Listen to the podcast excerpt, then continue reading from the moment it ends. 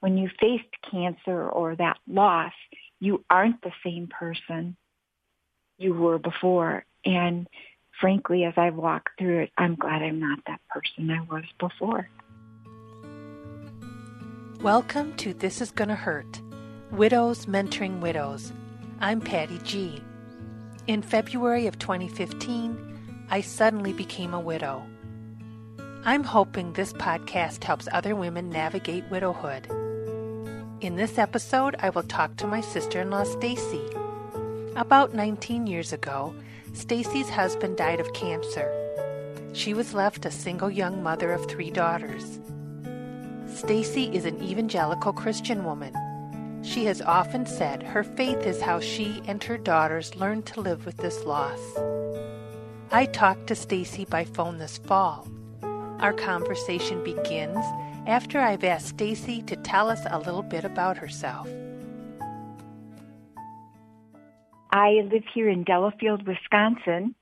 I have three daughters who are now um, in their mid to early 20s, and all three are married. And I teach and tutor at our technical college, so it's a little bit about me, I guess. and I um, met Mike, my husband, when I was in eighth grade.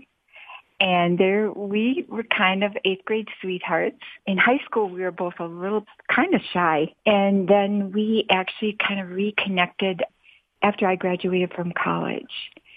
And from there, we dated for a while and got married and had the three girls. That's it. well, from my perspective, I met Paul in 1978, and I think one of the first things he told me, we, we worked together at that bakery, was that his brother Mike had been in love with Stacy since he was in eighth grade. So I think it was a lot about screwing up his courage to ask you out. But according to Paul, yeah. he was in love. So how old were your yeah. girls when Mike passed? They were, let's see, seven, six, and almost four. So they were pretty young.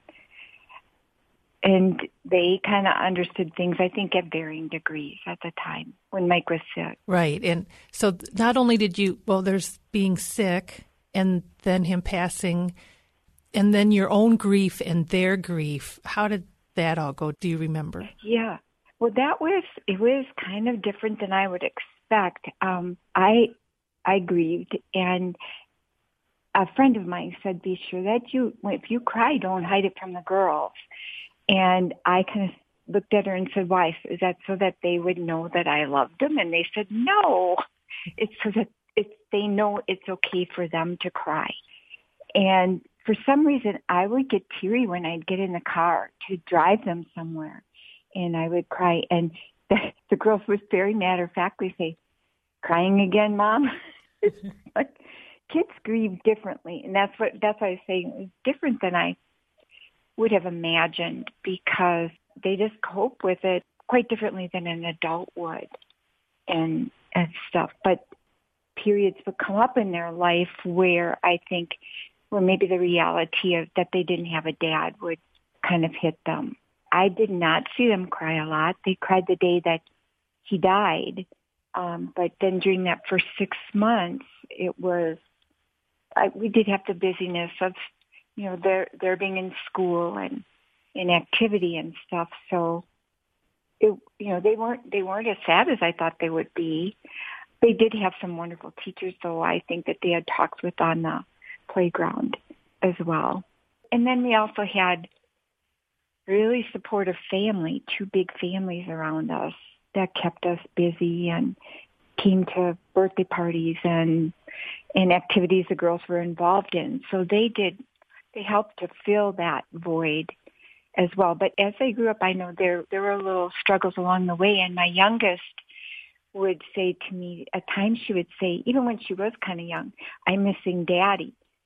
And that this was like a a couple years after, and I'd say, "Well, what do you miss about Daddy?" And she'd say, "I don't know." I, and then she'd say, "I can't remember what he looked like," and I'd show him his picture, which was always up, but it was just that void when she was either in trouble or sad. I would get that I'm missing Daddy, and I think it was that was the word she had to say there's something missing here that maybe her friend said that she didn't have. And I like how you mentioned that your that your friend gave you advice right away that you took. That's one reason I want to do this podcast because it's other widows that came forward that gave you the, like that piece of advice about go ahead and cry. I mean, mm-hmm. it, can you think of anything else, any other pieces of advice that you were given that really helped? Because, I mean, you were so young. There wasn't a lot of people that shared that experience, I wouldn't imagine. Well, I would say probably the best advice that actually some of the advice came right from Mike and his faith and my faith. When Mike was diagnosed with cancer, he said to me, I'm in a win-win situation. He said, if I don't make it through this little trial, um, he said that, well, his win-win situation was he'd be either have the testimony of a healing or he'd be home in heaven with God. And I kind of said to him, whoa, that's, where does that leave me? Because, you know, I was thinking what what my life would be like. And he said well if you don't if i don't get the testimony of a healing you'll get the testimony of how god provides for you. And so i just saw that there was provision there and guidance. My church there are a lot of people that came around and that that would just were supportive. Knew mike talked about mike. So that i mean that's really helpful to to hear you know that kind of thing and how he affected their lives. So I would say um, the biggest advice he gave was that God wasn't going to let me down. It you know isn't that there are lots of things that I could were just kind of miracles in the way we had I could stay stay at home mom and how things just fell into place in many occasions but there wasn't always it wasn't always a rosy path either. There were times where you know there was discouragement and just being overwhelmed by the home and the girls. but just to know that we might not have felt at the time that God was giving me a testimony or providing, but as I look back, He just really used those times to strengthen me and bring me through so that I could be the best mom I could be for those girls and carry on. I would say that all of us that watched you, um, you brought your faith front and forward all the time.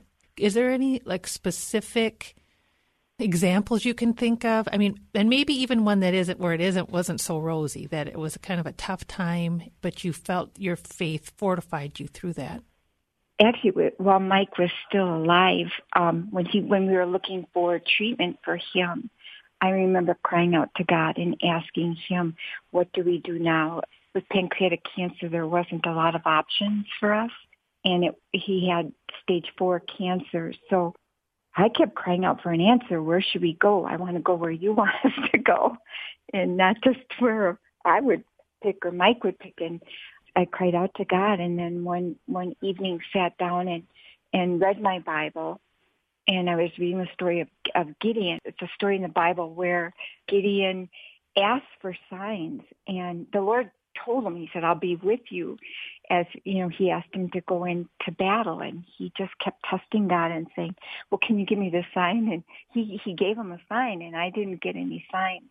But actually, as I look back at it, the day after Mike's funeral, I was starting, you know, being kind of a person who lots of times rethinks and thinks, what if we had gone somewhere else for treatment? And then that night when I was reading the Bible, God kind of said, I heard him in my heart say, will I be with you in Mexico? Will I be with you in Texas? And I'm like, you'd be with me anywhere. And so then that decision just became more not so crucial that I find the exact perfect place wherever God was with us was the place we needed to be. And um, so that day when I was thinking, what if we had done something different? I just, that struggle that I had had with not getting a sign or an answer was like, I understand that now because God wanted me to learn the lesson that he is always with me and don't rethink it. Just keep walking ahead and you may not always know the reason things happen. Sometimes you get a glimpse of it, but you know, just have the faith that He is with you. So that I, my faith, I needed it. I needed it to carry me through those days of adjustment and being having the sole responsibility for three kids. But I would just say that was the, the biggest strength I had. And then just, you know, being with family and friends to be there when I might have needed some physical hands to replace Mike's hands or and just you know have that the comfort of others around me. And that was kind of a so, theme about hands wasn't it? Can you I, yeah. I don't remember specifically. I'm sorry stacy. What was i remember well, it was uh, helpful for everyone yeah it was well i think it probably first originated with um the family at campfires and get together singing he's got the whole world in his hands and then we would count you know say everybody's name he's got Christopher Michael or Michael Christopher and um, just you know everybody. And so when Mike was sick, he started an email chain kind of started where he updated everybody on how he was doing, and he always signed it in his hands. And then the summer he was sick, I think it Paul and John and the brothers had a golf outing for Mike, and they knew that that that thing in his hands was really important to him, so they made T-shirts that said in his hands on it. And so that's just been a theme. And that, that has been a wonderful thing for my girls too, that in his hands. They would often say that and repeat that too. And I think that gave them a connection with Mike and also just to reality that, that they were in God's hands. I just remember that theme and, and it was, it was nice to have something to rally around for everybody Yep. Because who knows, you know, no one really knows what to say or do. And so that was really helpful. That was. And then, you know, as things have happened with Jim and Paul and and Rita and Tom, that also has really connected connected us and kept us kind of grounded, I think. I have to admit, with the last couple of times when the family is gathered, I can't let them say Paul's name yet. they were, I just, it, I don't know. I just can't yet. But um, mm-hmm. I think your story your story is going to help me do that. Yeah, thank you. Yeah, and you know, Patty, there's always something that I think is like a sort of a real little hang up. Like I don't know if you call it a hang up, but um, a block where that's just so hard. And I do remember the first spring that was coming around that Mike wasn't here. I didn't want spring to come. I'm like, he's not here. I I just don't think it can be spring. Yeah. and then it was spring, and I'm like, you know what? Mike wouldn't want me to feel that way. you know, and spring is new light, new resurrection, and gotta gotta go with it. gotta give, you know, get past that little hurdle. And I also know it was really hard sometimes watching. um Like I I remember thinking, I wish Mike could hear them play the violin or could hear them play the piano or learn. And he didn't get to see him play soccer or softball and stuff. And that would be something he would so enjoy. And there was one day where I was like, I just wish he could see this God. I just wish he could see what I'm seeing. And kind of in my heart, I got the answer that Mike is doing the same thing you're doing. He's wishing you could be seeing what he's seeing. And I thought, I bet his that's even more ten, intensely a desire of Mike's that that I could be seeing and looking right on God as He is able to. So, oh, I know you asked for somebody who gave a piece of advice to me, and that was a, a gentleman who came right after Mike died and he said he had spent some time with Mike while he was sick and he said to me that Mike still loved me even though he was gone he still loves you and I'm like really mm-hmm. it was kind of a silly response but and then later on I read a book that said that your loved ones love you more in heaven because they now they know what perfect love is. They're in the presence of it and they have the eyes of Christ. And so this book said, so dear widow, your husband loves you more in heaven than he even was capable of on earth. That really brought tears to me when I read that. It's a neat thing to know, but having him just come and say that to me, that Mike still loves you and that we're still, we're still connected, that, you know, in, in spirit was really a neat thing. And I've also often thought, you know, sometimes you feel like I'm doing this all alone. I know I struggled with I don't want to be a single mom. I never asked to be a single mother. And then one day it was like, whoa, I'd rather be a mother than not one at all. I can imagine, Stacy, that would have been very difficult. And, I, you know, I appreciate your honesty because, you know, from the outside, well, there's just so much love in that family. And I have to say, to think about Mike loving you even more I don't know. That's mm-hmm. even hard to imagine, Stacy. Watching you with your daughters was always very special. But I would imagine there were times where it was difficult. You know, we both went through, you know, you went through your three daughters being married without their dad, and I just went through with Katie. And that was mm-hmm. very difficult. How do you feel about that? I actually thought, anticipated it as being more difficult than it was. When when Callie got married and we were singing songs in church, I just had a vision of heaven and earth meeting and that Mike knew what was happening.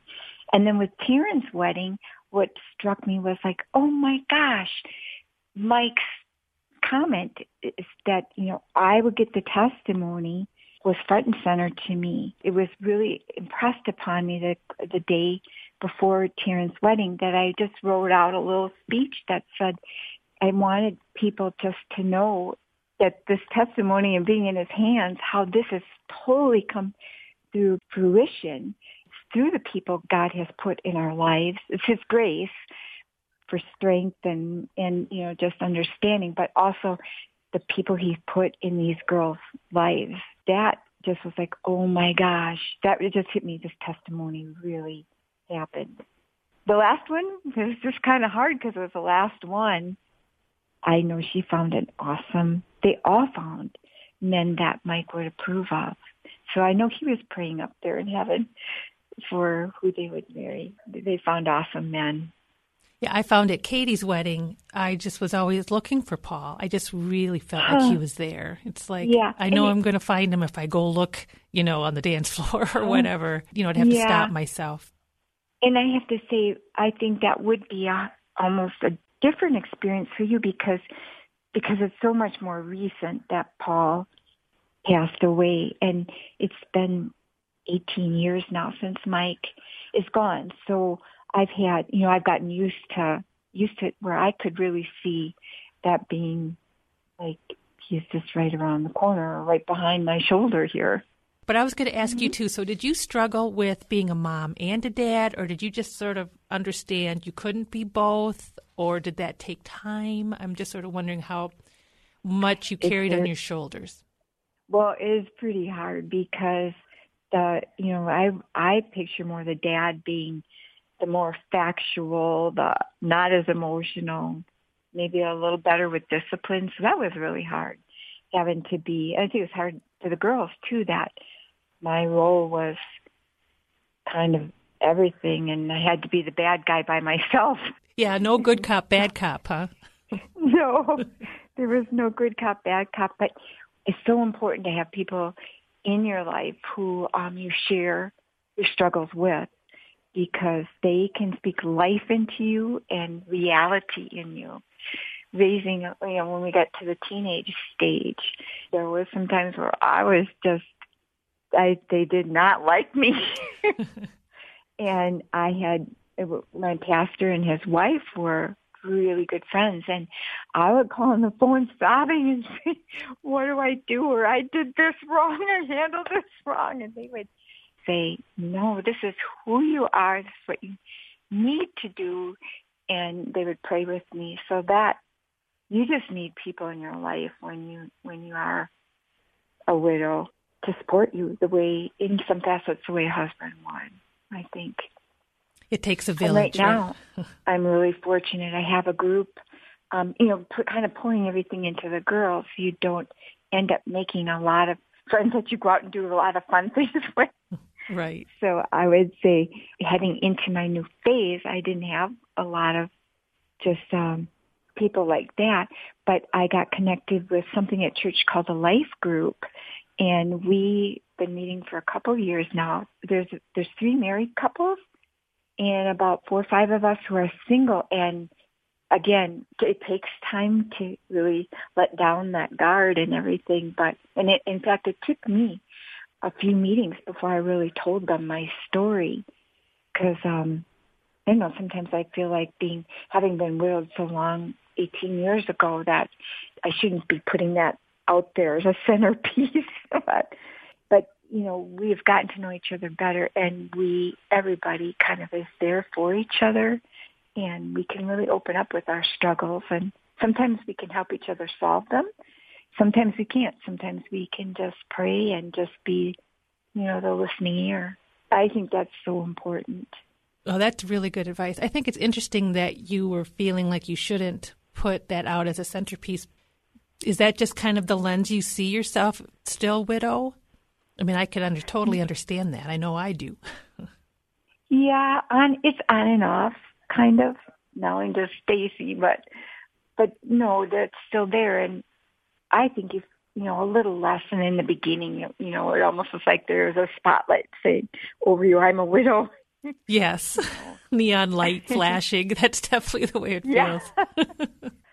and I do feel like though I do have to kind of watch out a little bit too. As maybe I might think of myself more as a single woman a little bit now, but you do have to somewhat be careful and discerning, even just making some financial steps or hiring somebody to help you with something, I again then I kind of kind of bounce things off of family in that friend group as to you know is do you think this is right? And you know should should they treated me like that or or is this a fair price? So I you got to be ca- kind of cautious and get the feedback I think to make decisions make bigger decisions and and not just get taken. right. No, I, I agree with that. And I, again, I think this is good advice to really look for community and support because I think it would be easy to isolate yourself, and not everyone's going to come knocking at your door. So it sounds well, you've got such a nice family, but it seems like you've extended yourself a little bit and you've searched for that too. Yeah, because my family, you know, everybody's got really active, busy families too. So you can't just expect that they're always going to be able to respond as quickly as you might feel you need it. And it also is good to have an identity beyond your, your family as well, too, I think, because I still get razzed by brothers and stuff. they have a, little different lens who I am. That's funny. So you yeah. you're out 18, 18 years Mm-hmm. So I guess as a voice of hope a little bit, can you sort of see where stages sort of happened or when it stopped being quite so painful? The name of this is This is Gonna Hurt. At 18 years out, do you have long distance kind of advice or experience sure. you could share? Well, I think it's pretty it's pretty rough for at least the first couple of years. The first year I think you might be having a little bit of numbness and I think it's probably very natural that actually God puts you a little bit in that state where you're not feeling it all.